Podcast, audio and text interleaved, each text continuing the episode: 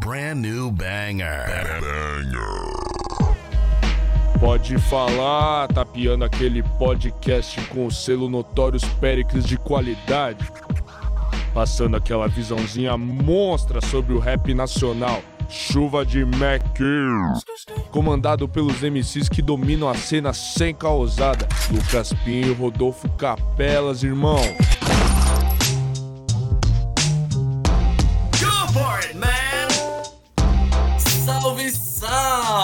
Família! Vocês estão bem? Tudo tranquilo? Tudo na paz? Sejam bem-vindos ao Pode Falar, aquele programa que não é Homem-Aranha, mas está de volta ao lar. Essa piada foi um patrocínio do Pinholas, ele que escreveu para deixar bem claro sobre o grande cenário do rap nacional e do R&B e do funk também. E agora, como vocês podem ver, estamos de volta em casa com ele, meu parceiro de sempre, Lucas Martins de Pinho, o Pinhola. Salve, Pinhola! Salve, Rodel, salve, rapaziada. É, quem sabe, nesses últimos tempos, o que, que eu falei em todo episódio? Se tudo der certo, se tudo der certo, tentamos aí fazer a temporada 2022 no presencial, mas eu aqui, o conselho do Pode Falar, eu e Rodolfo, é uma conversa séria. A gente pensou aqui, viu os prós e contras decidiu, por enquanto, de dar um hold aí no presencial. Se vocês perceberem, da, das temporadas 2020 e 2021, em maio a gente já tinha o quê? uns 30 episódios. Esse ano foi 4 no, por causa do presencial. O bagulho foi um pouco embaçado, a gente tentou ali dar, fazer o possível para rolar o presencial, mas a gente decidiu que por enquanto vamos continuar aí no online, ó o lado bom. Já tem entrevista de volta. Para quem tava com saudade, a entrevista última que teve foi em dezembro do ano passado. Então vamos voltar com a entrevista. Outra notícia também é que agora, sem dúvida, a gente pode falar com aquele gosto de toda sexta-feira vai ter um Pode Falar, certo, Rodolfo? Exatamente, Piola. Voltamos às três leis gerais do mundo.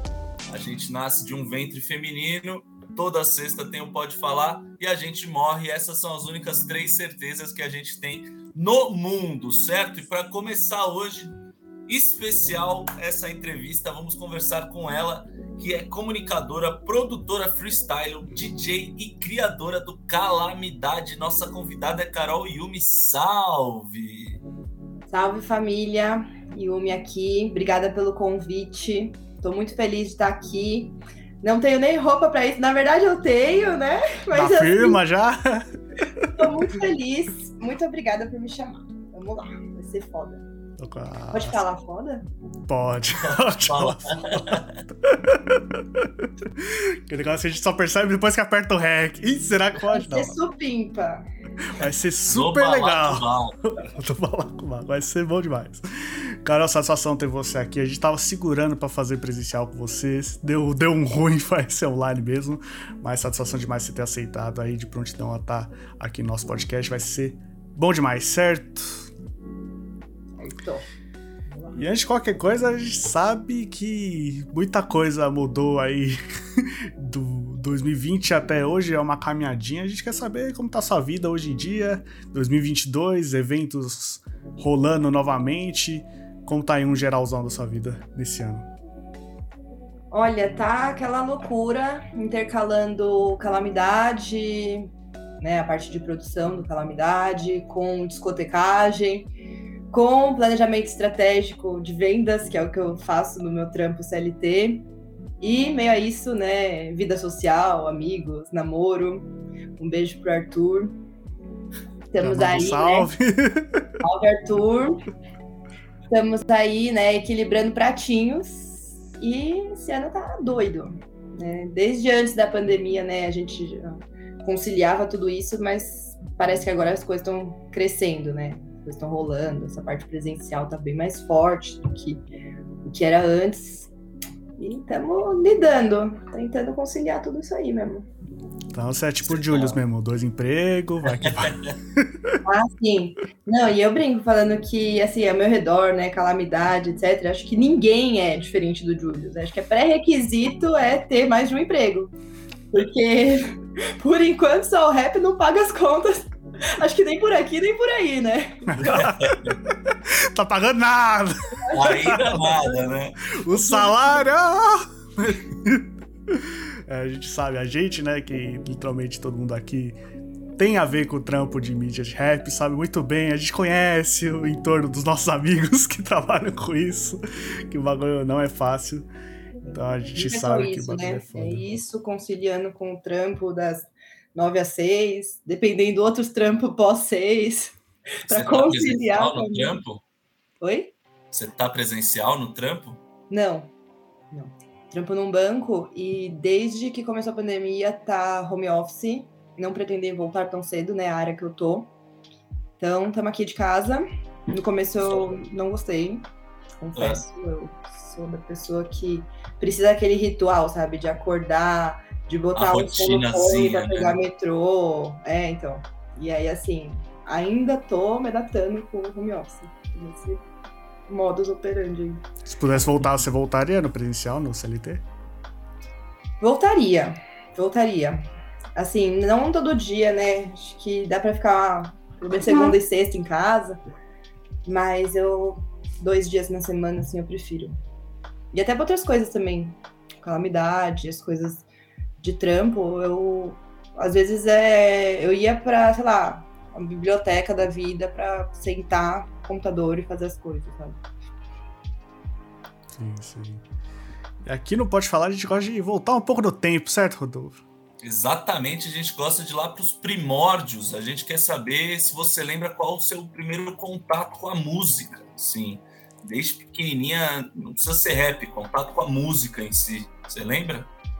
É, não foi rap, né? Eu era criança, eu gostava o quê? De Ruge, Sandy Júnior.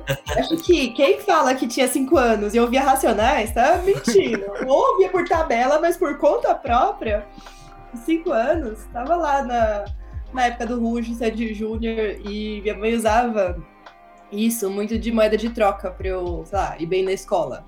Então, se eu tirasse 10 em tudo, ou sei lá, em algumas coisas lá do combinado no boletim, no fim do ano, eu ganhava um CD original. Nossa, um CD original. E aí eu lembro até hoje quando eu ganhei o Admirável Chip Novo, da Pitty. E aí eu fiquei realizada, assim. Esse foi meu comecinho, né, meus primeiros contatos com música, assim. E pelo rap em específico, eu lembro do meu primeiro show, que eu tinha acho que uns 7, 8 anos, foi em 2004. Que eu fui no show do D2 com meu tio, que curte rap. Foi minha principal influência de rap, assim, foi meu tio. E era um show aberto, assim, eu lembro, nossa, claramente do D2 no palco com Saim, que na época nem era Saim, né? Stefan. Era uma criança, né? Eu me desenvolvia meu falei, nossa, lembro assim, claramente. E é muito simbólico, né, que esse meu tio que me influenciou muito a ouvir rap, quando o Emicida fez o show aqui no Teatro Municipal, eu comprei ingresso pra gente ver junto, e ele chorou, nossa, foi muito da hora. É uma relação, assim.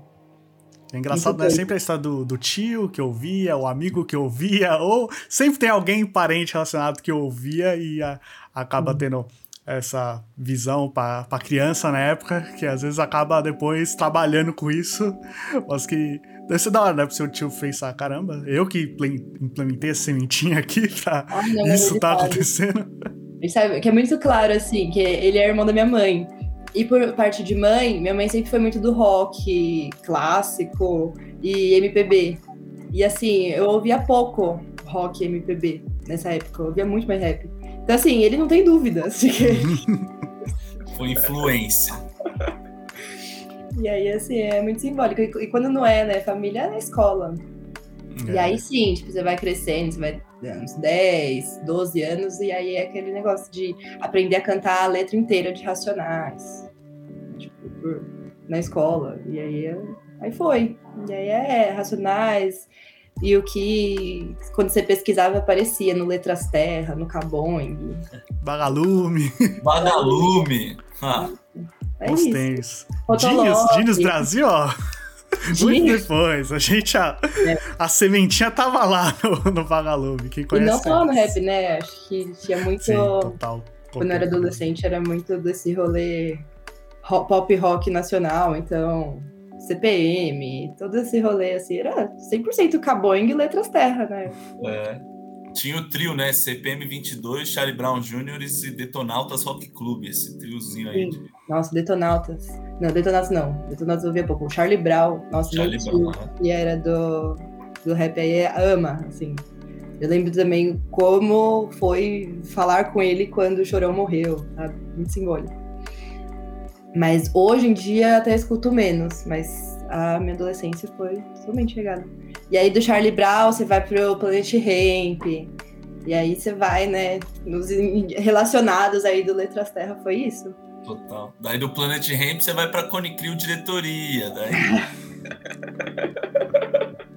Aí vai indo, né?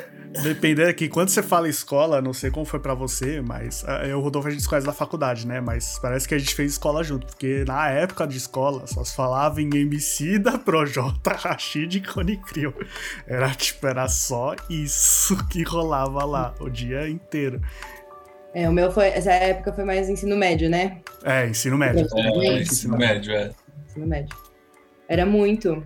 E aí no meu ensino médio, eu trampava com o artigo. Não, eu trampava não. O artigo MC trampava na minha escola. E ele era parça do Projota, ele fazia vários feat. Nossa, era muito assim. E o artigo, quando você vai trazer o Projota pra escola? que ele era parte de técnico de informática, ele trampava nessa área também. Como, né? Todo mundo não só vivendo do rap, mais uma vez. É, a história é se repetindo. E era muito da hora. Nossa, era muito forte, assim, MC da na época. Porque foi logo depois, né, da mixtape. Pelo menos eu fiz o ensino médio entre 2010 e 2012. Foi na época da, da mixtape. Triunfo, nossa. Sim, Era muito bateu, forte. legal. E Connectil também, não vou mentir. Eu não vou enganar ninguém, não. Ouvia. Ah, com os neurônios evoluindo era muito bom, pô. Sim. Taque lírico, nossa. Nossa, ataque lírico. Bons tempos, bons tempos. Sabia sem a planta de cor, velho. De cor. Não. Hoje em dia, né, depois, assim, foi uma decepção atrás da outra, né? Eu tava falando com meus amigos esses dias que a gente ia muito nesses festivais, encontro das tribos, né? Uhum. E aí um desses, óbvio que não fomos por causa de Cone Crew, mas tava lá no line e tal. E assim, é uma decepção, que aí você vai vendo Cone Crew, acho que era o quê? 2000... Putz, eu, eu tô com medo de falar a data errada, mas era mais ou menos 2014, 2015. O impeachment foi 2016, né? Da Dilma. Isso. Era 2014, Poxa. 2015 e os caras puxando fora Dilma no show, gente, sabe? Tipo, mano. Hoje em dia, vergonha total, né? De falar qualquer coisa relacionada, tirando o papatinho, que eu gosto muito. Tem um integrante, inclusive, que fez um cipher com um tal MC estudante. que- Não, não vamos esquecer. Não vamos, jamais. Jamais. Né? Tanto que não é nem o primeiro podcast que chega nesse cyber, porque. Vem pra rua. Ah, tomar no cu, pô. Não, e eles eram muito, todos eles. Tipo, não foi só o Maomé. Eles puxavam fora de um show, sabe? Nossa, era muito doido. E aí, assim, eu tenho uma. Ah, não vou falar isso. Ah, agora fala. Anota a minutagem aí pra você cortar. Pronto. Pronto, voltou a minutagem. Voltamos à entrevista, então. Quero saber como o negócio de DJ chegou pra você, como essa cultura de DJ chegou pra você e onde tirou o interesse de querer entrar nisso aí. Então, é, eu como DJ, né, fui me interessando pela cultura do DJ, a mais depois que eu comecei a tocar do que antes.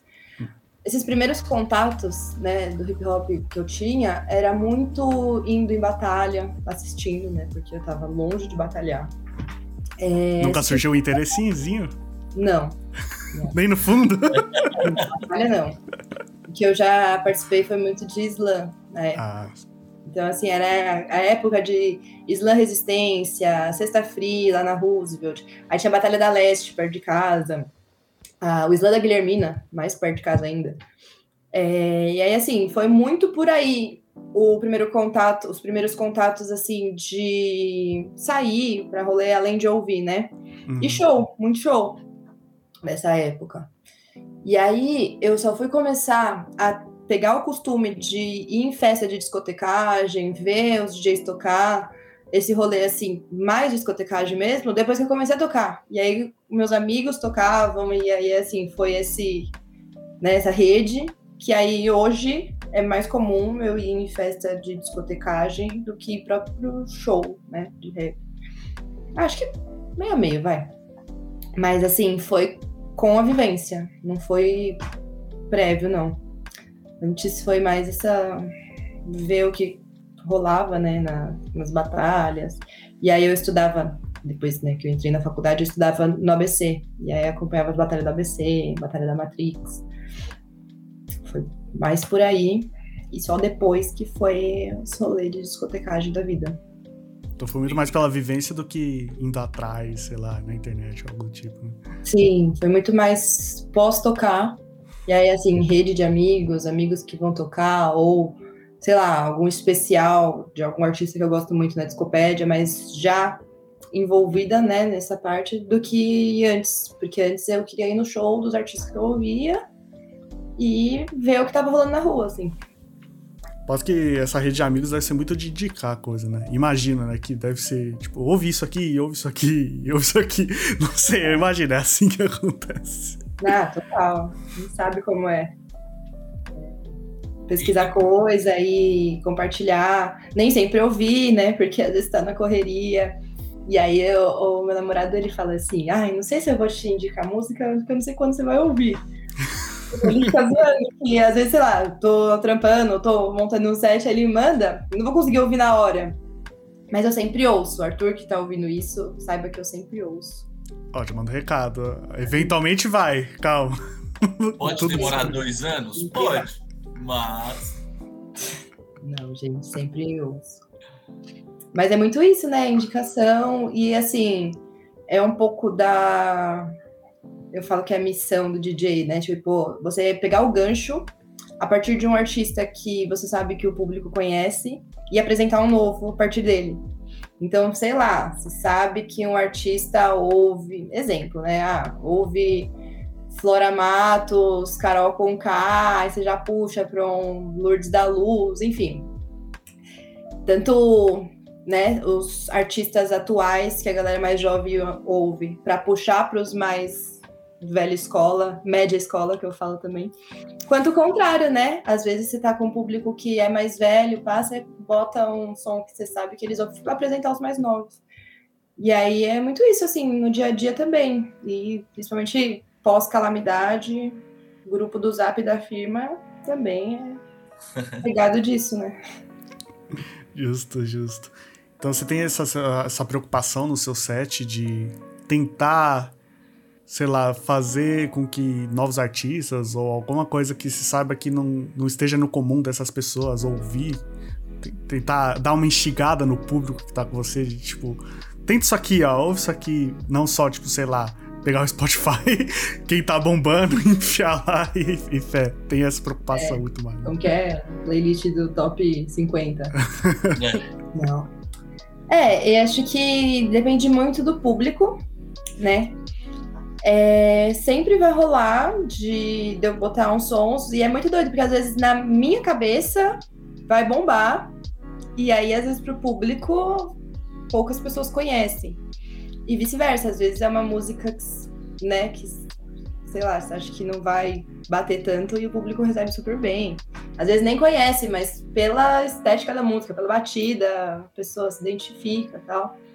Então é muito isso, é o mesclar ao mesmo tempo que eh, eu não vou fazer um set só de underground, que é as músicas que eu escuto, que sei que poucas pessoas escutam, e aí, sei lá, às vezes vai ser a hora que a pessoa vai pro bar, né? Vai sair da pista, vai pro bar, tipo, ah, não conheço isso mesmo.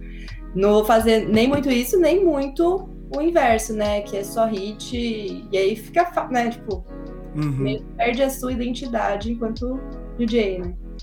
Eu acho que a parada é sempre mesclar e sentir o momento de soltar a próxima música. Então, pô, se você tá vendo que a galera tá lá embrasando, você acaba colocando umas mais conhecidinha tal, até virar para uma talvez mais underground. Acho que é feeling, né, de pista. E aí isso fez muita falta na pandemia, né? Que aí assim, cadê o feeling da pista, né? Cadê é a pista nesse? Comentário do tweet, é o foguinho que a galera manda. E assim. Clássico foguinho, a maior é, é, recepção da internet é o foguinho. Se tá foguinho, o bagulho tá bombando aí. Mas é muito diferente, né? Acho que DJ na pandemia sofreu muito com a falta de público. A falta dessa troca. Porque é muito difícil ser DJ sozinho no seu quarto. Ah, muito, né? Tipo, é outra brisa, né? Total. Não tem a, a troca, você só tem, você só manda, você só manda, você não recebe, né? E querendo ou não, pra ser DJ é troca o tempo inteiro, você tá ali trocando com a... E, e, e conta pra gente como foi o seu começo, tipo, como que você aprendia as coisas? Você ia na internet, você ia mexendo, como que você ia fazendo? Foi muito com amigo? Como funciona pra você, pra você aprender? Então, é, eu fui fazer aquela oficina da DJ Miri Alves. Não sei se vocês conhecem o TPM, todas podem mixar. Mas foi puramente assim, ah, eu curto rap, eu colo nos shows de rap, eu não sei rimar, não sei dançar. E né, tipo, foi muito assim, vamos Pega a lista do hip hop e vai, eu sei fazer isso? Não. O que, que falta? Nunca tentei desenhar, mas assim, é, não é muito meu rolê. Mas assim, é, foi mais pra conhecer, mais pra ver, tipo, quero entender como funciona, que, né, todas podem mixar, mostra muito essa parte dos equipamentos, eu vou lá pra entender como funciona. E aí, assim, a, a Miriam explica, né, todo o básico de teoria musical, pra você sei lá, um bumbo, uma caixa, virar uma música em cima da outra, enfim, e também toda a parte de equipamento. E aí no final desse curso você tinha que fazer, né, um set. E aí é muito natural, porque já era muito meu de fazer playlist de música que eu tô ouvindo, que tem a ver com a outra. Aí quando você aprende essa parte do BPM, essa parte né, de ritmo, fazer sentido uma música virando na outra tal, fica muito mais fácil. Então, assim, foi natural, nunca foi assim um, nossa, quero ser DJ. Foi o curso que eu fiz para ver qual era. E aí eu fui fazendo as playlists, e aí eu ganhei uma controladora do Bernardo, que era meu ex-namorado.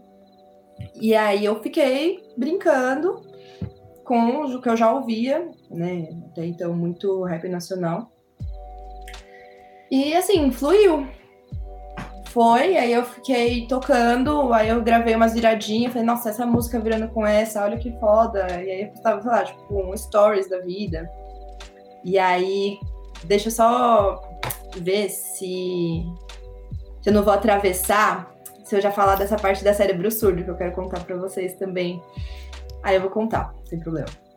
Que aí, assim, eu já brincando com a controladora, foi muito doido que o Boca, não sei se vocês conhecem, da Cérebro Surdo, que é uma produtora, era uma produtora que fazia booking do Oji, Solto, Brisa Flow, do Xamã, Eloy. Ele viu que eu tava tocando, né, no, nos stories, no Instagram, brincando com a controladora, fazendo umas viradas. E ele falou: Você não quer tocar numa festa que a gente tá organizando? Que era o Dance e Passo, da Cérebro Surdo. E aí foi muito doido, que eu lembro, assim, nitidamente a primeira vez que eu fui tocar, que foi com ninguém menos do que DJ RTA, que era da Ozu na época, e ele é professor de Scratch, e eu lá, basicona de tudo, assim, tocando pela a convite da Cérebro. E assim, fluiu. E aí nasceu a DJ Yumi. Resta é Hum. história. O resto é história. Resto tá aí, tá aí, certo. Como a gente viu, você já abriu muito evento, né? Um monte de gente, né? Brisa Flow, Eloy Polêmico. Aliás, salve Eloy Polêmico, sempre fechado aqui com nós. Ano passado teve Eloy de novo. Se quiser esse ano, pode ter também. É o brabo. Vitor Xamã também, muita gente. Tem algum evento especial que, na verdade, foi especial por algum motivo? Tipo, algum evento que você fala, nossa, esse foi brabo por causa disso ou daquilo. Alguma coisa que te marcou muito. Então, todos esses que vocês citaram eram os artistas que a Cérebro Uhum. produzia, fazia booking. E muitos desses, dessas aberturas de show, eu ia no pacote da Cérebro, né? Agora sim, o show. A DLC. Tá. pacote, né? e as casas já fechavam lá no, no cérebro. E eu ia no, no bonde, assim. Foi muito o meu comecinho. Foi 2018, 19. Foi muito. Eu comecei a tocar mesmo em 2000, finalzinho de 2017, começo de 18. E aí, assim, final de 18 eu ainda tava, né, pegando o jeito. E abri esses shows, assim, literalmente no pacote. O que me marca muito mesmo é a festa Dance Passo, que foi né, a primeira que eu toquei, e no meio disso tiveram várias edições, que foi literalmente onde nasceu o DJ Yumi, que aí foi a vivência de ser DJ residente de uma festa, que era lá no Baderna Bar, ficava perto da estação Sumaré, na linha verde, só que ele fechou na pandemia, finado Baderna, maravilhoso.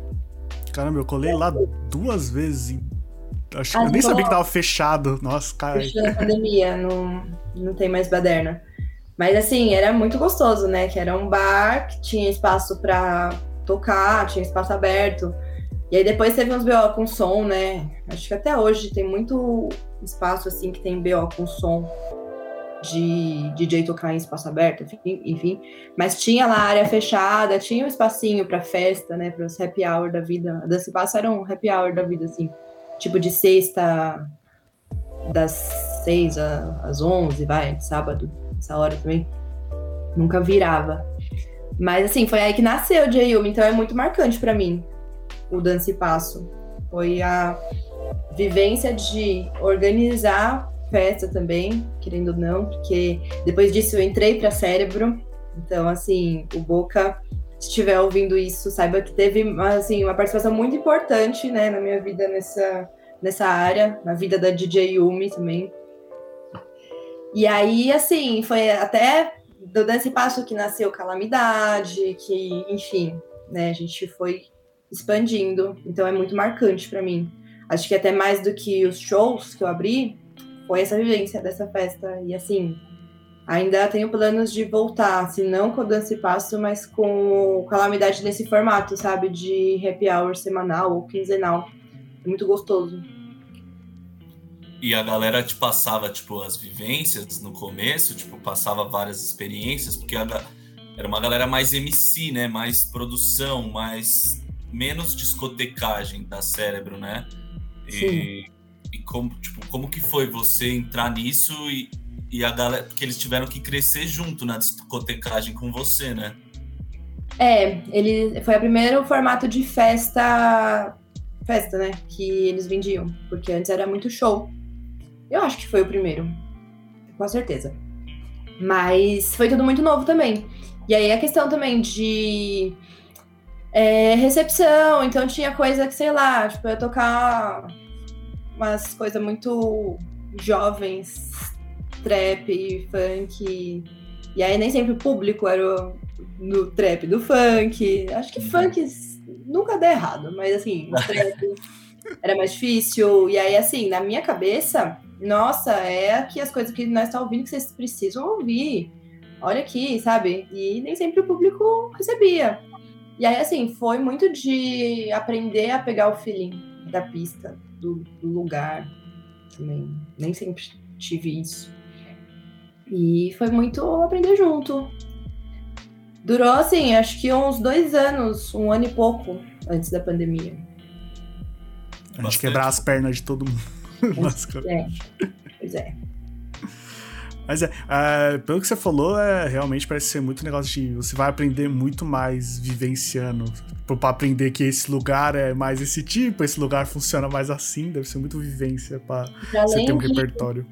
Não, total. E para além de DJ, é, muito que eu faço no Calamidade hoje, que é a parte de produção, eu aprendi lá. Então a parte de produção técnica do show tudo bem que eu ainda não mexia, né, nos equipamentos tal, mas a vivência da produção de campo, tudo isso eu comecei lá na Cérebro. E hoje, assim, a gente faz no Calamidade por necessidade, porque faz parte, né, da festa, enfim. Foi tudo muito lá. Até essa parte de tentar vender show, me arrisquei um pouquinho. E aí, assim, Calamidade a gente também faz por necessidade, por sobrevivência. Então, assim, a cérebro foi muito escola para mim. Muito. Pô, você tá falando do Calamidade, conta pra gente como nasceu o Calamidade, tipo, conta a biografia do Calamidade. Calamidade, no começo, era eu e o DJ Pepeu, né, que eu falo que é meu sócio. E a gente já era muito amigo. Ele tocou em algumas edições do Dance Passo, a gente era muito grudado. E tava planejando fazer uma festa, né? O Calamidade nasceu como festa. E aí era começo de 2019, a gente queria organizar a nossa festa para comemorar meu aniversário, que era em março. E aí, assim, a ideia nasceu aí. A... O... É que mudou totalmente, mas a gente pegou, assim, uma sulfite, rabiscou, assim, o, o desenho da festa, o logo da festa. Pensou lá, fotógrafo, em quem ia fazer as artes, quem ia cuidar da parte lá da festa de produção e tal. Só que acabou que a gente teve uma dificuldade de arranjar um lugar para fazer e, enfim, com outros corres. Acabou não acontecendo em 2019, aconteceu em março de 2020, que foi meu aniversário. Acho que foi, a festa foi dia 7, se não me engano, de março de 2020. E o que aconteceu em março de 2020? E aí, o que aconteceu? Dia, 13, quando lançou o álbum do Jonga. Foi tipo isso, foi tipo uma semana depois do Calamidade. Cara. E aí, né, a gente fez a festa, foi muito, assim, muito bem recebida a festa. Foi lá no Presidenta, na Augusta. É, colou uma galera, porque até hoje, né, acho que todo mundo tem um pouco desse truque, DJs e a galera que produz evento, de apostar tudo em eventos do seu aniversário. Você sabe que seus amigos vão colar, então assim, né? E aí a gente usou isso como desculpa, né, de fazer a festa e tal. E aí entrou a pandemia. E aí nisso a gente tinha o quê? Um sonho e o Instagram da festa na mão.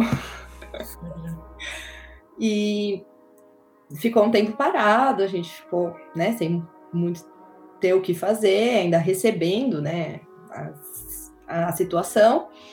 E depois de um tempo a gente começou a postar, eu acho que era toda quinta. Eu e o Pedro revezava, Pedro, no caso, o Pepeu, DJ Pepeu. É, a gente revezava para produzir conteúdo no Instagram da festa. E aí toda quinta a gente fazia o barulho pro DJ que a gente fala que foi o primeiro quadro do Calamidade. Então toda quinta a gente falava sobre um DJ nos stories mesmo, né? Depois deixava salvo nos destaques e tal. nasceu assim o Calamidade, qualquer outra coisa que não seja festa. E aí era o um barulho pro DJ, eu e Pedro revezando e tal. Aí depois a gente quis é, fazer né, uma coisa mais estruturada. A gente chamou o Giovanni, que ficou na parte de design com a gente e foi querendo se colocar como uma plataforma de produção de conteúdo.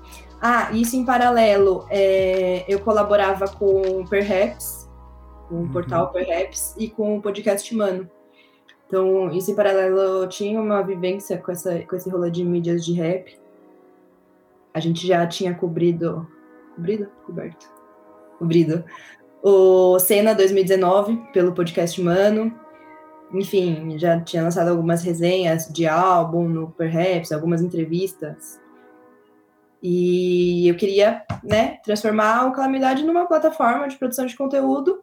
E foi natural esse processo de focar nos DJs, né? Porque veio uhum. da festa, foi um gancho e aí foi natural. E aí a gente, era setembro mais ou menos de 2020, a gente abriu um formulário para novos colaboradores. E aí, de fato, virou a chave, né? A gente se colocou enquanto mídia. Aí formou um timinho mesmo para fazer. Formou um timinho que tá aí até hoje. Acho que a grande maioria do time foi a galera que se inscreveu no formulário. E é muito doido aqui até hoje, assim. hoje, no Calamidade, acho que são umas 18 pessoas no total. E aí, assim, é, criamos o Calamidade, pensamos em editorias e virou uma mídia. E aí a gente tava só no Instagram a princípio, e aí fez o site, teve todo esse corre de fazer a construção do site e tal. A gente chamou um pessoal para ajudar nisso e virou o Calamidade Portal. E aí aquela fita, né, de para quem não conhece, O Calamidade tem a, a linha editorial específica de DJs, produtores, beatmakers, e aí fotógrafos, a galera do vídeo, é, a gente fala que é todo mundo que constrói o rap para além do mic na mão, né? Foi muito natural isso, porque era o foco do Calamidade enquanto festa, mas aí quando a gente foi expandindo, a gente foi expandindo para essa galera e partindo muito de uma insatisfação de como essa galera é falada, né, nas mídias no geral. Tem muita mídia de rap que fala, muito de DJ, de produtor, sim. Por exemplo, Bocada Forte já fez muito mais entrevista com DJ do que Calamidade, né, mesmo não sendo a linha editorial, representando. Pega o Adailton fazendo as entrevistas com o produtor tal. Então, assim, não longe da, de mim falar que, né, ai, não existia e o Calamidade inventou. Eu tenho pavor desses termos. é que às vezes também o pessoal pega, tipo, tem a, a, mídia que é a mais famosa. Aí se ela não faz, é tipo, as mídias não fazem. As mídias não. todas não fazem, porque é essa aqui que é, tipo, a que tem mais gente, não faz. Não, e assim, é, tinha muita gente fazendo isso sim. Mas, no geral, né? A gente vê a diferença que é, sei lá, o MC lançou um álbum. O foco que naturalmente vai ter MC, exemplo, Jonga. E assim, como que não é só ele, né? Não é só o MC que constrói o álbum, não é só o Jonga, mas como que eles acabam recebendo, né, quase que 100% dos créditos no geral. E assim, tem muita gente foda trabalhando aí né, para lançar um álbum, para fazer um show, para botar uma turnê na rua. E aí, assim, como que né, a gente sentia falta de pegar esse lado, de entender essa visão deles. E foi aí que nasceu o Calamidade com essa linha editorial específica da galera para além do Mike na mão. É isso que nos guia até hoje. Né? Acho que nunca teve, ou se teve foi duas no máximo, de entrevista com o MC para falar disso. E quando a gente fala de MC, normalmente, de novo, voltando ao assunto de ser mais, ter mais de um emprego, é o MC que vai produzir, que vai fazer, sei lá, a Julia Costa faz uma grife de roupa, né, uma linha de roupa. Então, assim, é a galera que, beleza, rima, mas tá lá em outros corres, em outras, sabe? Outra vivência. E assim, claro que você vai pegar a galera que produz. Não vou excluir do Calamidade só porque é MC também, né? Mas, ah, é... não, você é MC, não, vai embora, vai embora. É. Não, você produz, né? parte 1 um da vida, né? Produz pra caralho, não. Você rima também? Não, não vou falar. Qual a chance, né? Inclusive, trocar ideia com parte 1. Um. E essa galera, Kamal, nossa, o pessoal do Calamidade, assim, é muito rato de, de música mesmo. E, assim, é, é, no geral, né? Acho que uma galera tem essa admiração por essa galera da cena, né? Enfim, a Mal, parte 1, Matéria-Prima. E aí a lista é longa. Se eu for citar nomes, hoje.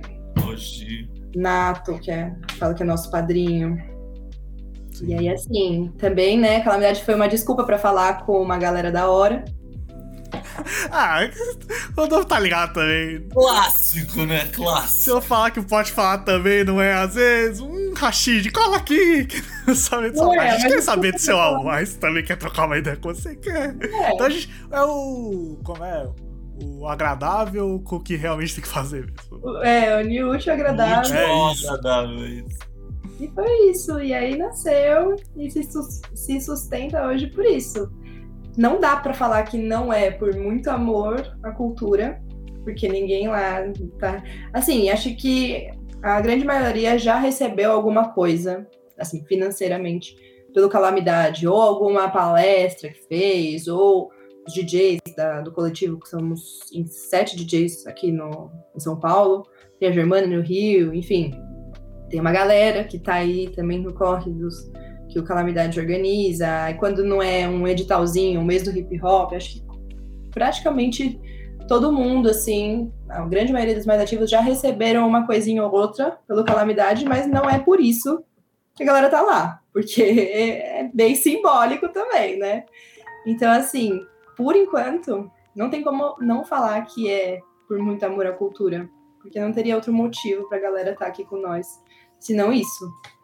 Mas o foco é crescer, né, minha gente?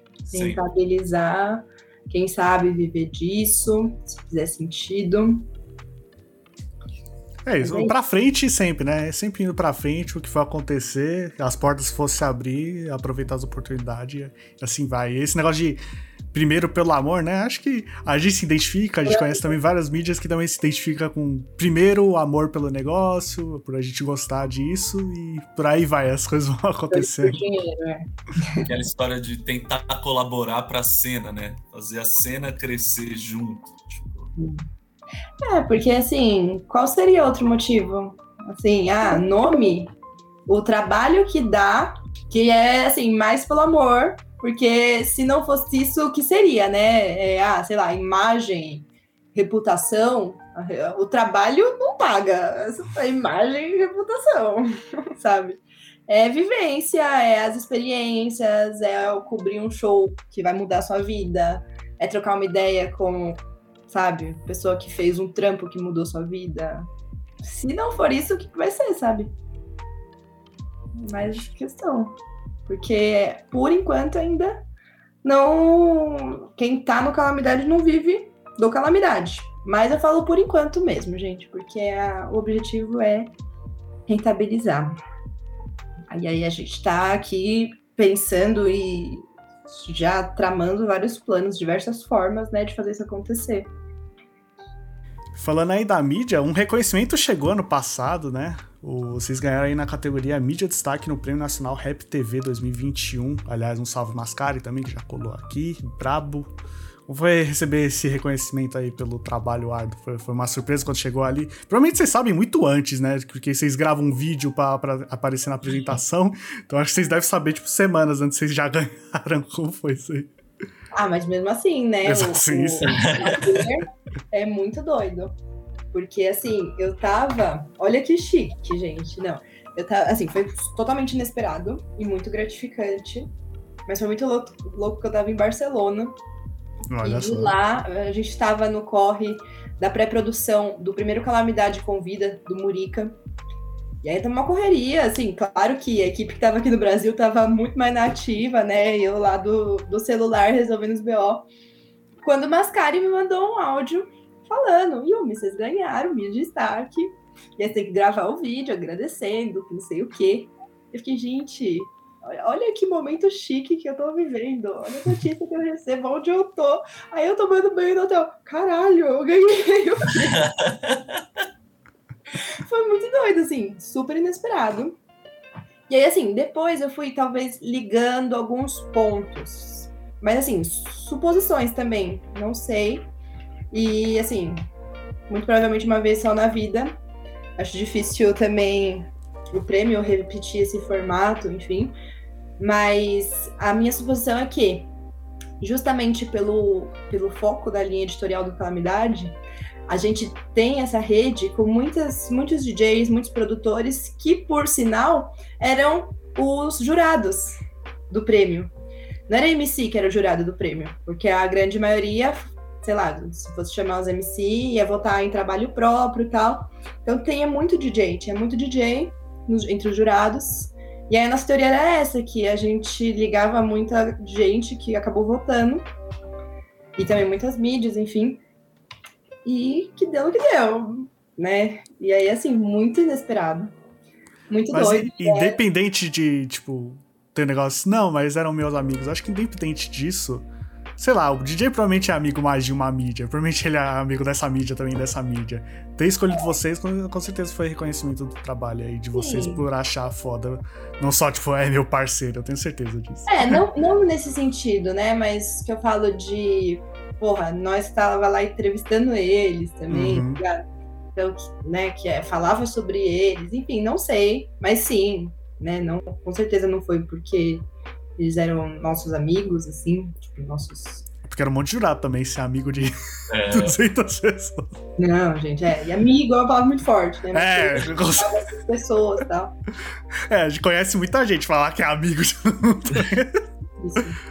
Acho que assim, é, é do calamidade pra dentro e olha lá, sabe? Hum, sim. Eu bato nessa técnica, dentro do calamidade é nós mesmo, porque, mano, a gente, assim, não passa muito tempo junto, né, fisicamente, tem gente do Brasil inteiro, mas a gente tá muito lá, né?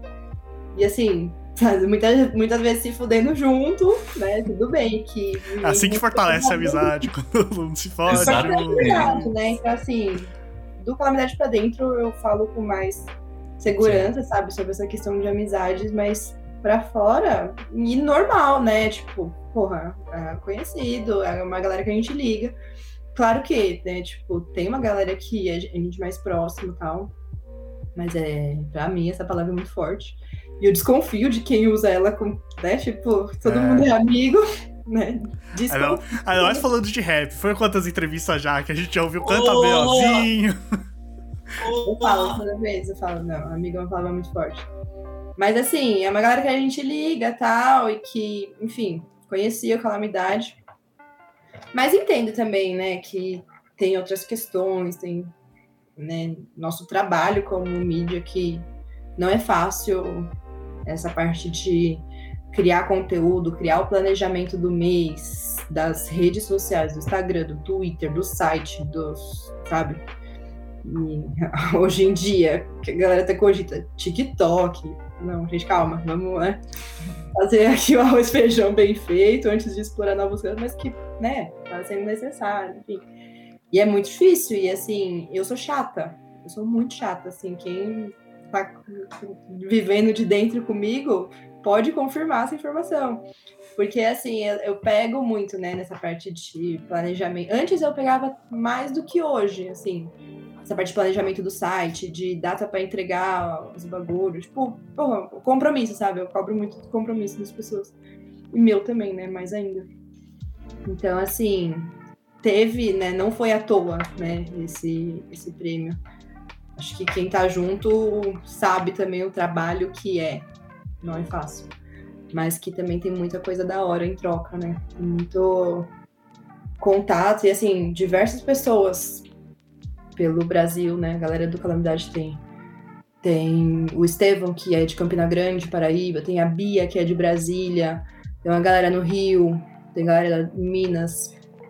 Então, assim, não só aqui, claro que é, a maioria acaba sendo de São Paulo, mas assim, geral e, sabe, tipo, um, um falando pra eles, pô, você é do Calamidade, ah, vocês fizeram tal coisa, sabe? É muito da hora ver onde a gente tá chegando e tal. Então, assim, teve aí um trabalho muito grande por trás desse prêmio. É. Mas inesperado total, gente. Mas é bom demais ser reconhecido, né? É muito Tá. chique, né? Eu acho que a gente ainda usa pouco esse. esse, né? Botar lá no, no Media Kit, na hora que for cobrir os show, porra, mídia destaque do rap, não sei o quê. Acho que ainda falta o marketing aí. Você já recebeu o peixinho ou ainda não?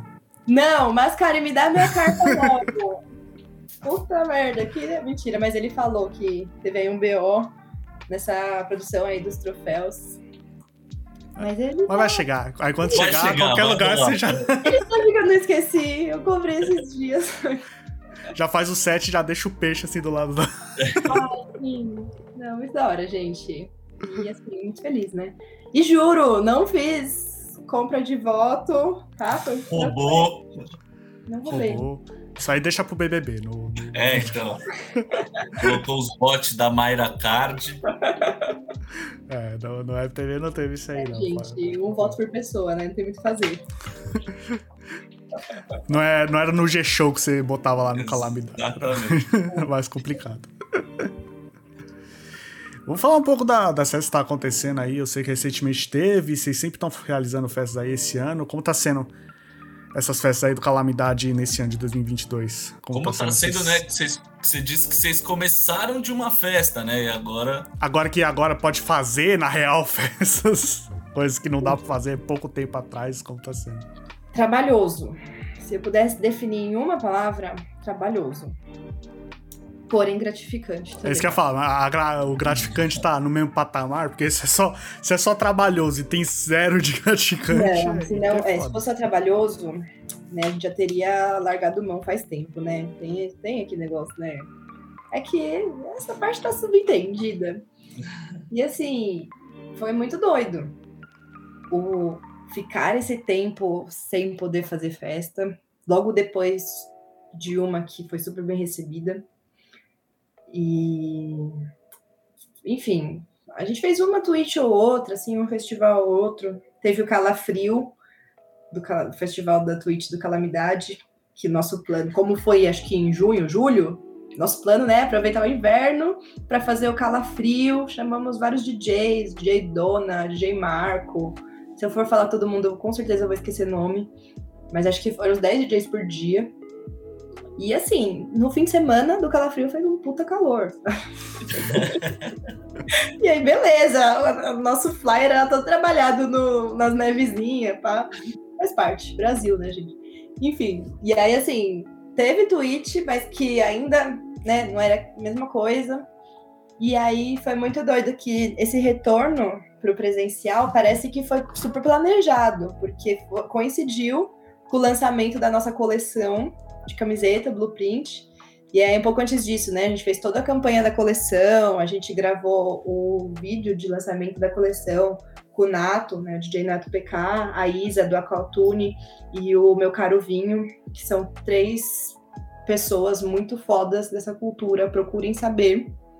Meu caro Vinho, assim, super colecionador de disco, super pesquisador, acima de tudo, de música, desse lado da ficha técnica, sabe? De quem tá no corre para além da, do Mike. Assim, enciclopédia humana e gente boa demais. A Isa, que construiu um sound system, o Acaltune, tipo, uma das minas linhas de frente aí do sound system da, de Itaquera. E o Nato, que também dispensa apresentações, puta DJ, produtor. E aí a gente pegou essas pessoas, fez a campanha e assim, coincidentemente rolou essa flexibilização, né, para o presencial. Então aí teve a campanha de lançamento, que foi lá no Boteco Godet, perto do metrô Marechal, se não me engano. E aí também foi muito foda, foi voltou com tudo. E aí logo depois Murica com sold out, sabe? Foi assim, super aquela sede que a galera tava de voltar para os eventos, né? Então, indo em tudo. E muito evento, muito evento. Agora, assim, chegar maio, abril, maio de 2022, eu sinto que já tá um pouco. Sabe aquele boom, quando dá um boom, e aí todos os eventos lotados tal. E aí, assim, o universo de eventos volta a pipocar e tá pipocando, mas acho que agora já tá ainda assentando até voltar ao normal. Acho que a uhum. gente tá nessa fase de assentar até voltar assim ao, ao normal, né? Ao novo normal que com o tempo vai acabando ficando parecido com o que era, sei lá, 2019 e tal. E aí acho que agora a gente tá aí nesse ponto de, de inflexão, mas que foi loucura voltar, assim, muito evento assim, lotado.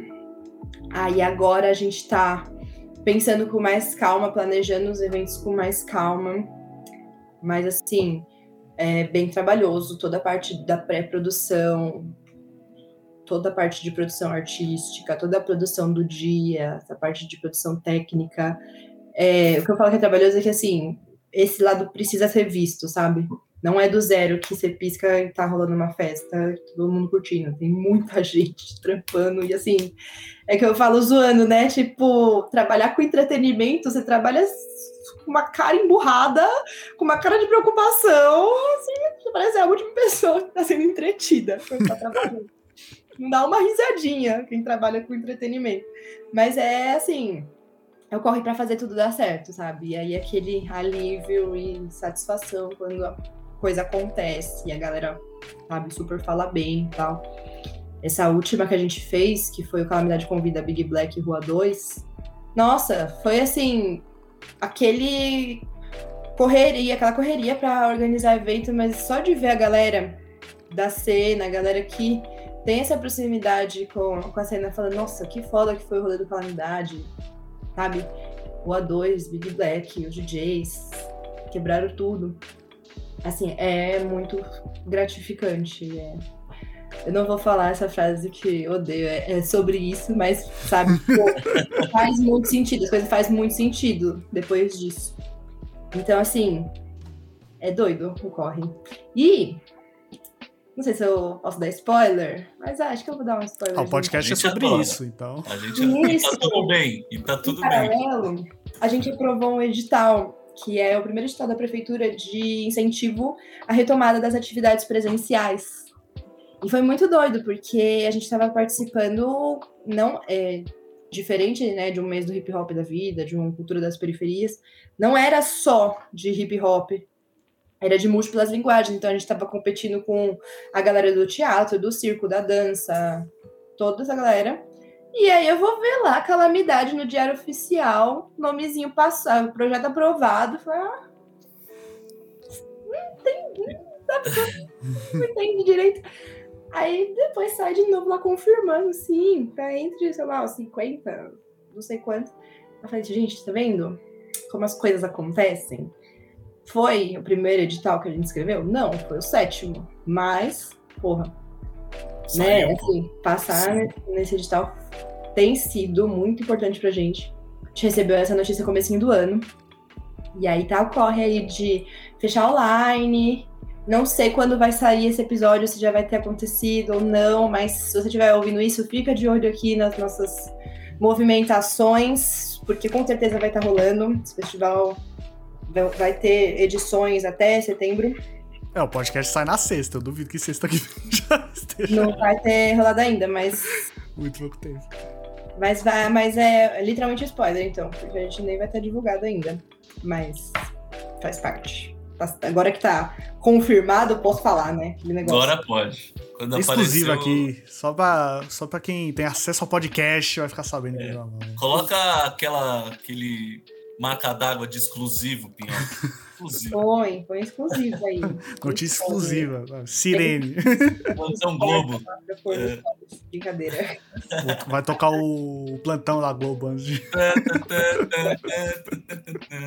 Não, mas vai ser muito foda. Não vou falar os nomes, mas vai ser muito da hora. E foi com isso que a gente conseguiu pegar os nossos toca-discos próprios. Então, assim, Bravo. já descolamos equipamentos. Toca-disco, mixer, agulha, cerato, tudo que a gente tem direito. E aí, assim, valeu a pena, sabe? Todo corre. Porque eu costumo falar que o Calamidade em si compete com a minha vida de DJ. Ou eu treino minhas rotinas, ou eu faço a produção do Calamidade, ou eu faço a produção do conteúdo, o planejamento, o que vai ser postado, o que, que a gente pode falar, enfim. São duas coisas diferentes aí, apesar de serem né, do mesmo universo. Um compete com o outro, querendo ou não.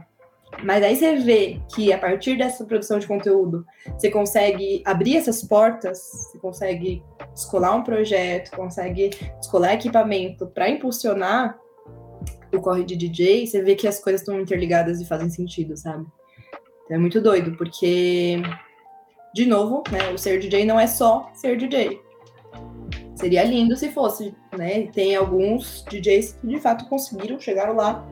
Hoje vivem só disso e tal, mas muito DJ tem que ser pelo menos um produtor executivo artístico da própria carreira. Pelo menos, assim.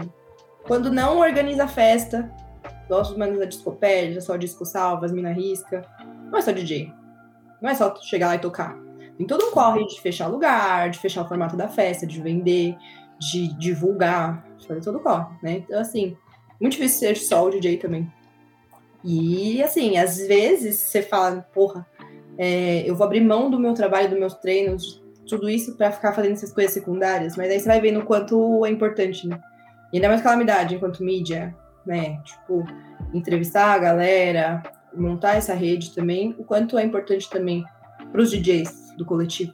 Não é à toa que metade da galera da calamidade é DJ, tá? Uhum. Sim. Muito doido isso. E, e, assim, todos eles entraram não como DJs, porque estavam na pandemia, entraram para o quê? Para escrever sobre música, para fazer esse corre de, da missão do DJ, que eu falo que é levar a música para as pessoas, essa pesquisa para as pessoas, só que de outra forma. Foi através do, do portal, foi através da, dos conteúdos, os samplezinhos do, do Instagram, sabe? Então, é o que a gente fala, que no fundo é tudo um objetivo só. Mas são vários caminhos, né? Justo. A gente sabe que é árduo o bagulho, mas aí o resultado tá, tá, nas, tá nos rolês, tá, no, tá na premiação, tá na, no boca a boca das pessoas, que é o mais importante que fala. Se você colou no evento lá do, do Calamidade, foda, e assim vai pro outro, próximo, assim que esse bagulho acontece. Então a gente só deseja aí que cada, cada dia vai mais pra frente, que a gente sabe que é, que é difícil chegar no, no patamar que vocês estão e vocês vão alcançar muita coisa ainda. Ai, amém. Mas além disso, você também foi aí uma outra profissão é de apresentadora? Que, que papo foi esse aí que rolou no, no oitavo Prêmio Guinness Brasil? Você também foi apresentadora, chegou esse convite, vamos ter uma DJ apresentadora também? Então, o Sherman chegou em mim falando, Yumi, não quer apresentar o prêmio? Eu falei, gente, eu não tenho esse todo carisma que vocês pensam que eu tenho, né? Tipo, acho que né, na frente das telas não é lá aquelas coisas. E não, pô, ah, você vai desenrolar tal. E acho que é muito pela essa ligação, né? Acho que mais do que por eu ser DJ e tal, é pela essa relação com as mídias de rap. Acho que até antes. Eu não sei se foi antes de eu ser DJ que eu já tava escrevendo no Perhaps, etc. Ou se foi depois, eu não sei a ordem desses eventos, mas estava tudo junto lá, 2017, 18, 19, assim, tudo. Pra mim é uma coisa só também, aconteceu junto. mas acho que esse lado, né, de eu apresentar esse rolê da Genius, acho que é mais pela essa afinidade que eu tenho com, com as mídias de rap. E, e aí, assim, esse carisma foi também sendo criado, e também questionável, né? Se é totalmente consolidado, mas pela necessidade também de cobrir evento, né? Desde o Cena lá, que a gente estava gravando a nossa vivência, foi eu e a Germânia, que, que é lá do Rio. Eu e a Germânia pro, pelo podcast Mano, fazendo essa cobertura e tal. E assim, foi necessidades, né? Tipo, ah, vamos botar lá imprensa. E aí os festivais aprovam e falam, nossa, e agora? O que, a gente vai fazer, né? E aí, assim, é essa necessidade de mídias e criar esse tipo de conteúdo, acho que foi a ponte para o convite. E também, não sei, ah, acho que a Leti estava, com certeza a Leti estava, ela foi apresentadora, do Prêmio Inverso. Acho que fez também. Eu tava lá, fiz a produção lá com os caras, eu e o Go. E todo o pessoal da Inverso também. Mas no dia lá, eu Go correndo para fazer a parte de produção técnica do Prêmio Inverso. Inclusive, um salve pro Go, meu parceiro aí de produção de campo. O menino tá zica nessa área. E aí, assim. Faz as capas também. também. Ah, para além dessa parte de design que inquestionável, que todo mundo já conhece do Go, ele é muito brabo na parte de produção executiva, de chegar lá no dia, de fazer os bagulho acontecer. E assim, eu tenho muito esse lado também. E a gente se conversa muito nessa, nessas funções. E aí teve o rolê do prêmio inverso, que a Leti apresentou. E aí acho que também fez a ponte não sei. Mas foi muito da hora esse convite. É isso que eu ia perguntar. Você gostou da experiência? Faria de novo? É, como foi a Foi experiência? maravilhoso, gente. Foi maravilhoso. Faria. Eu acho que é pegar o jeito, dar bem. Se você. Se esse prêmio não tivesse sido editado, vocês iam ver. nós somos de verdade. Mas assim, deu, deu muito bom. É, faria de novo, sim. Eu achei muito foda essa experiência de apresentador da MTV. Não fale de VJ. É, É, VJ demais, pô. porque, né? Aí, assim, é, se pintar, tamo aí. Me chamem pra apresentar aí os prêmios de vocês. Ó, prêmios do Brasil, não perde essa não. Vai lá no e-mail, dê. E A apresentadora outra pronta. coisa, é, então, teve essa, essa questão do prêmio e tal, que aí também já foi a ponte para eu, o pessoal da Genius também já pensar, e outras mídias também pensar em outras coisas de premiação. Só digo que vem aí também. E Calamidade está envolvido em um papo de premiação aí, que eu não sei direito o que está acontecendo. spoilers, hein? Posso contar muito o que está acontecendo, mas que temos planos aí para os próximos anos. Vem aí, vem aí. Vem aí. Bagulho Fica no tá ar, bem além do Calamidade, bem além da Genius, por bem além da Rap TV, mas que tá sendo conversado aí. Ai, gente. Vocês vão saber. Aguardem cenas dos próximos capítulos. Aguardem cenas dos próximos episódios. Nossa, a- a- além de falar de próximos episódios, aquela pergunta meio padrão de encerramento, né? Tipo, futuro aí, o que, que te espera que você tá planejando ainda pra esse ano, o que, que você pode falar? Você já falou muita coisa, né, do que, que tá por vir, mas falando, tipo, mês que vem, esse mês, hoje em dia. Eu sou fofoqueira, não posso participar desses podcasts. né? Acho que depois que sair no ar, quem for ouvir vai chegar no meio e Yumi, você você tá doida? Você tá falando Você falou demais! Mano, você tá falando disso? Você tem certeza? Mas acho que é isso. Tem o- os calamidades, festas que com certeza vão acontecer aí. É, A gente vai estar em maio ainda. Talvez aconteça alguma festinha ou outra em maio. A partir de junho até setembro, garanto aí para vocês com toda certeza que vai ter pelo menos uma edição da festa da firma. Tem alguns pré-projetos aí que. Não, alguns projetos que estamos pré-aprovados aí em alguns processos para tentar é, conseguir patrocínio para o site em si, né? Não para as festas. E a gente está sobrevivendo aí nesse guarda-chuva que é o Calamidade. Na frente festas, na frente site, na frente cobertura de eventos, na frente podcast, talvez também voltaremos, estamos nos reestruturando para voltar. Mas como vocês sabem, né, não é tão fácil assim. Ah, que um nada. E aí estamos nesse corre. Talvez segundo semestre vem aí Calamidade Podcast de volta. Talvez não, talvez ano que vem. O que eu consigo garantir é- são as festas, são as matérias que nunca vão morrer, com certeza. Quando voltou, né, esse boom pós, entre muitas aspas, para quem tá ouvindo, eu tô fazendo aspas, pós-pandemia, né, de sair, de ter o presencial, é, a gente ficou com muito medo do site morrer, porque o site nasceu e sobreviveu por muito tempo devido a uma necessidade, né? Assim, a uma. A, a uma. Sei lá, tipo. impossibilidade de fazer qualquer coisa presencial. E aí a gente falando de música lá no computador, em casa, não podendo sair de casa e tal. Foi um medo muito forte o, esse, essa veia de criar conteúdo para o site, fazer entrevista, é, morrer pós-pandemia. Só que não foi o caso galera aí, tipo, os nossos redatores são muito fodas. Modéstia à parte. E aí, assim, tá vivíssimo e não vai morrer tão cedo. Desculpa. Desculpa aí quem não Pra quem espera, desculpa, não vai acontecer tão cedo isso, porque é um dos principais pilares, é um dos principais, das- uma das principais frentes que fez a gente chegar onde a gente chegou. Então, assim, não tem sentido isso morrer, né?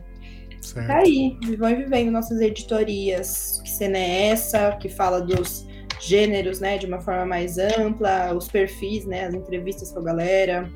O de peão, que é as coberturas de evento. E assim, de peão foi sagazmente pensado na pandemia, mas, né, pensando o quê? O pós-pandemia.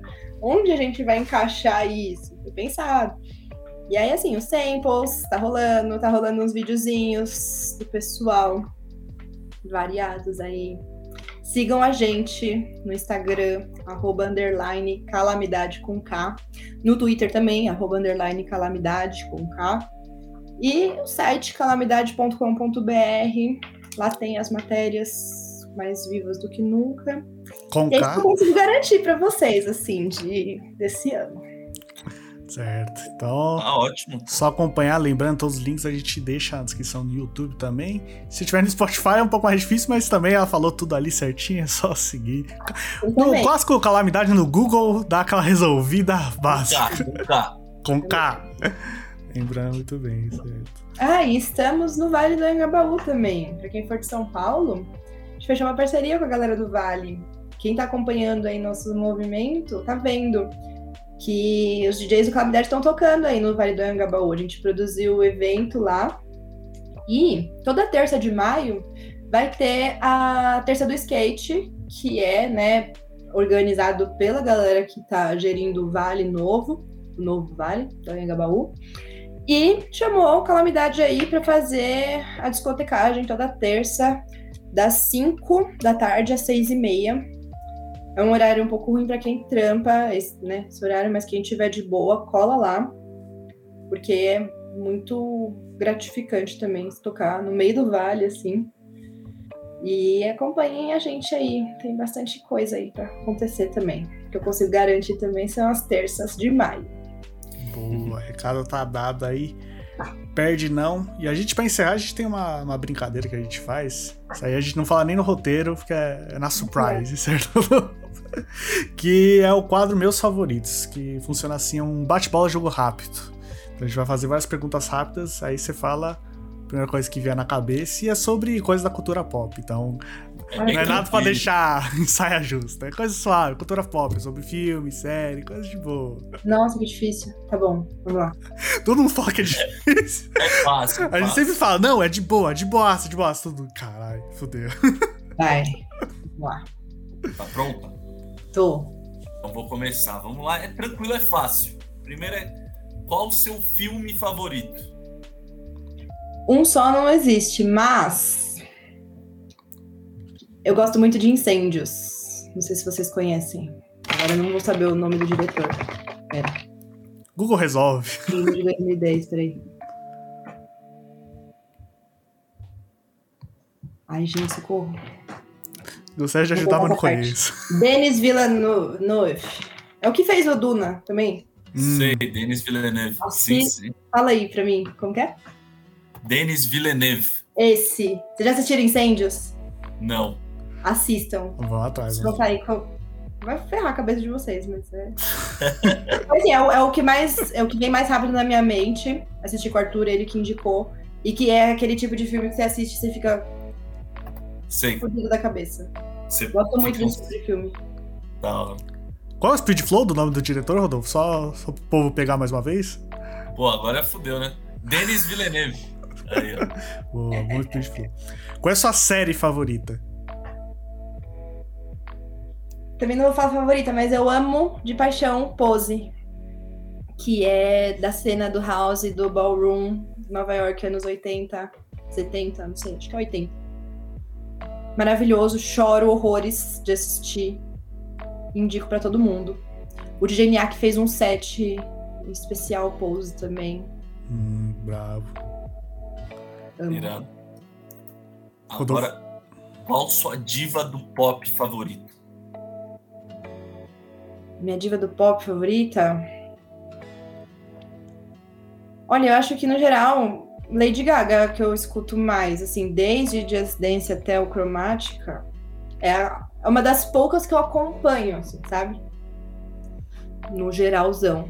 Eu vou falar Lady Gaga. Tem umas que eu tô acompanhando agora, tipo do Alipa. Gosto muito de Future Nostalgia. Nostalgia. Enfim, vocês entenderam. Mas acho que, assim, é mais recente. Lady Gaga eu acompanho, assim. Acompanhei várias fases. Você gostou da transição dela pra carreira de atriz? Eu não acompanhei a carreira de atriz. Só. Só de. Sim, só como cantora mesmo. Mas eu achei que você ia falar. Você gostou da transição dela pra cromática, pra esse rolê? Amei. Maravilhoso esse álbum, gente. Escutem. Faça esse favor a si mesmos. Qual é o seu desenho barra anime favorito? Pode ser um ou outro, ou os dois. Ou nenhum, se não tiver nenhum. Ah, eu amo o irmão do Jorel, assim, de mais recente. Amo muito de paixão. Mas o de criança, eu acho que é Rei Arnold. Nossa, Nossa. eu gosto Eu muito de amei Arnold. Arnold. Gosto de Arnold. Era o desenho pé no chão, era o desenho que nós se identificava com Mano, com essa cabeça de bigorna. Nossa, Cabeça de bigorna. amo. Arnold é bom demais. Era bom demais. Bom demais. Agora, não sei se você assistiu, mas pra quem você torceu no BBB 22, pô? Ai, gente, pra Lin, vocês me desculpam. Me desculpem. Eu não assisti muito. Eu sei que ela Também. tava chata lá também um pouquinho. Fez umas coisas lá, mas, gente, ela é foda. Tudo que. Tudo que ela impactou pós-BBB, sabe? Nossa, minha mãe, que era mó. Ai, viado, odeio. Fala- respeitando o pronome dela, sabe? Tipo, Sim, pra caralho. eu não vou falar pequenos, que são gigantes, né? São, são impactos gigantes, mas eu acho que isso, assim, sem tamanho. É... Eu torci muito pra mim. Odiei quando ela saiu. E a galera torcendo, tipo, uma galera nada a ver. E, não, porque ali foi contra o DG, que não sei o que. Gente, tá, beleza. E acho que ainda foi mó saudável, sabe? Essa rivalidade, sei lá, ela entre DG e PA, muito mais saudável do que qualquer. Enfim. Estou suave hoje em dia, pega nada. Ali, sabe? Foi mó suave, foi saudável essa rivalidade. Então, assim, legítima. Deixa ela os pensamentos dela. E assim, ela tava errada quando ela tava falando daquela rede masculina, depois foi ver seis homens na final, tá ligado? Tipo, tiraram ela pra louca quando ela falou isso. Você e... não acompanhou muito, mas tá, tá bem enterrada. tá sabendo bem o que rolou nesse BBB. Ai, eu. É, é que, assim, depois de um certo ponto ficou muito chato de assistir, né? Mas essas, essas partes aí eu fiquei bem. Não, porque BBB é o tipo de negócio você não precisa assistir um, um programa pra saber o que tá acontecendo. Você literalmente não precisa ir atrás, ele vai estar. Tá, você vai saber. O Twitter e o Instagram só falam disso, é impressionante. E aí fiquei puta, tipo. Né, adoro, acho gente boa demais, Scooby. Mas a galera, não, porque os moleques sem erro nenhum. E a Lina chata pra falar, gente, calma, tá ligado? Sim, Foi nesse sentido, mas. É, tava torcendo pra mim. E pra encerrar, a gente volta em música e pergunto pra você qual é o disco EP que você vem mais curtindo recentemente. Se é pra mandar na lata, Yumi, me manda um disco agora pra ouvir, qual que você falaria? Zudzilla de César Cristo. Que é o Zulu. Chegou bem, hein? Menino! Não, é que eu acabei de ver o show dele na Blue Note, gente. Eu tô indo impactada. Acabei nada, faz, foi semana passada. E ainda Mas ainda tá impactada. Tudo bem, ainda tá impactada. Gente, dois shows que eu assisti que eu tô muito impactada. E eu não vou puxar a sardinha pro meu lado, que não foi nenhum que eu organizei, eu cobri, nem nada. Nenhum dos dois foi a trabalho. Sintomático, talvez, né? Os que eu mais aproveitei. é o que eu não estava trampando. Mas, você estava suave. Dois shows, gente, que eu preciso falar. Zudzilla e da Ashira. Teve a Ashira no estúdio, estúdio SP, né? Aquela casa do Ale Youssef, da Augusta. Gente, que show é esse? Maravilhoso. Se vocês tiverem a oportunidade de ver a Shira, vejam. Não sei se. É, acho que já vai ter rolado quando esse podcast sair. Aquele show da Sound Food Gang, né? No Sesc Jundiaí de graça, achei muito da hora. Quem tiver a oportunidade, veja. Quem viu e foi, Comentem aí o que acharam, porque, gente, show da Shira, maravilhoso. E com isso a gente encerra mais um Pode Falar, certo, meu amigo Rodolfo Capelas? É isso aí, família. O roteiro, a produção e a montagem são do meu mano Lucas Martins de Pinho, o Pinholas. Salve! Ah, tá e você ligado. quem é? Eu, eu sou Rodelas MC, o Márcio Canuto do rap, tá ligado, família? É vai isso aí. Se você quiser conferir nossos podcasts, é muito fácil. Só entrar no site www.podefalarpodcast.com ou ir no YouTube, no Spotify e pesquisar Pode Falar Podcast, que vai aparecer a gente no topo ali. É nós, é só, é muito fácil, muito simples. São mais de 130 edições, família, tá? Suave para vocês acompanharem aí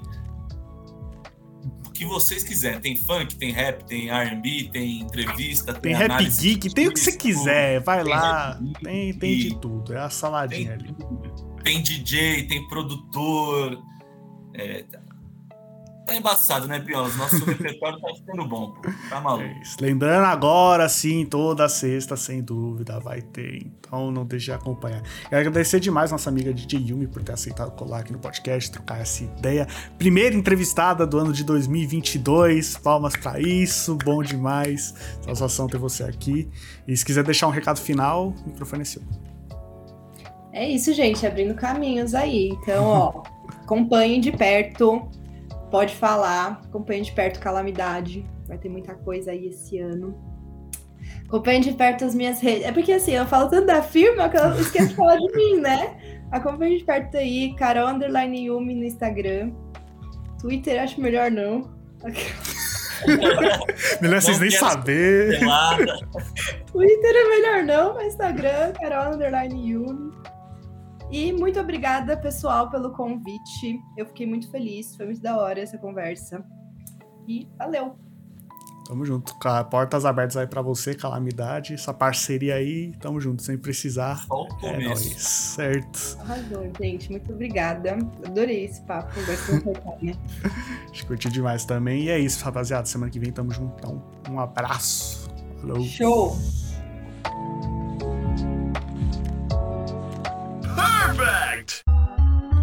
Pode falar, veio na bola de meia pelos de fé, Lucas Pinho e Rodolfo Capelas.